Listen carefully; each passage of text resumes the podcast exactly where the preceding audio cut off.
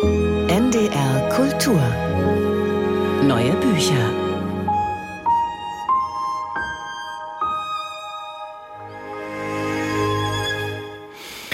Das österreichische Bundesland Kärnten im Dreiländereck zwischen Slowenien und Italien hat schon viele große Dichter hervorgebracht. Ingeborg Bachmann, Peter Handke, Gerd Jonke, Josef Winkler, um nur einige zu nennen.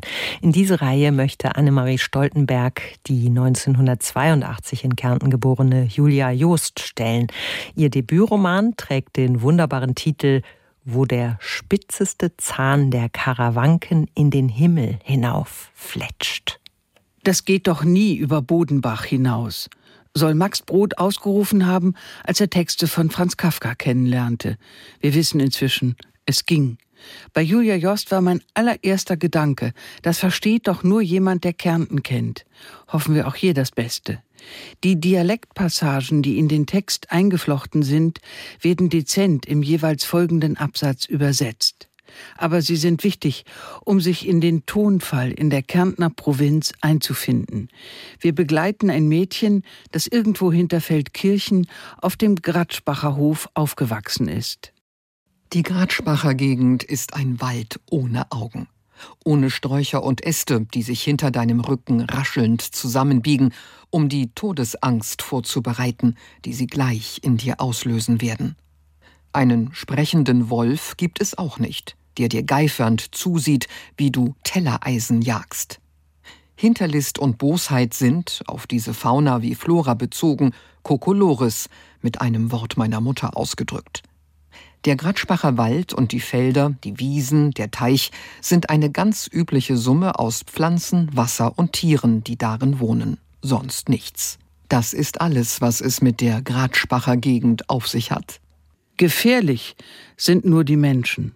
Die Ich-Erzählerin beschreibt den Tag, an dem eine Gruppe von Kindern den Franz Ruck, ein gerade erst zugezogenes Kind, in einen Brunnen abseilte.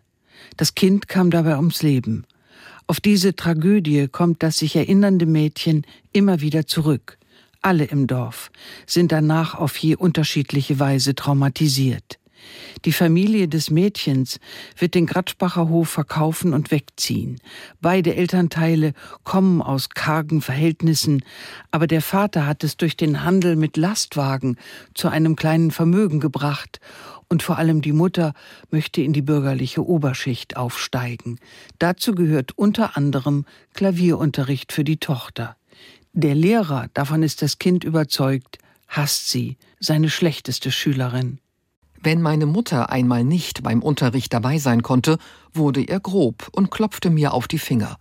Wegen meiner geschicklosen Fingerhaltung, meiner verhuscht angeschlagenen Töne bei ausnahmslos jeder Etüde. Das Versagen beim Klavierspiel ist noch das geringste Problem, mit dem das Kind zu kämpfen hat.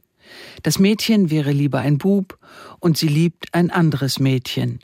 Es gibt in diesem Roman heftige Szenen, die das oft unfassbar raue Miteinander in dem dörflichen Umfeld großartig einfangen. Die Liebe der Ich-Erzählerin zu Luca, die aus Bosnien stammt, bildet das Gegengewicht. Das ist das Drachenblut, in dem sie baden kann.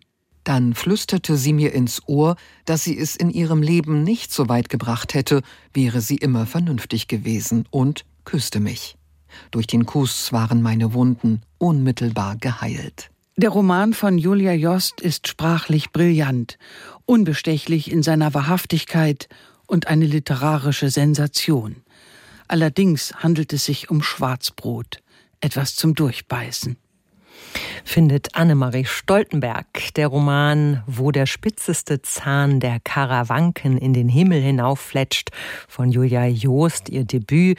234 Seiten ist im Surkamp Verlag erschienen zum Preis von 24 Euro. NDR Kultur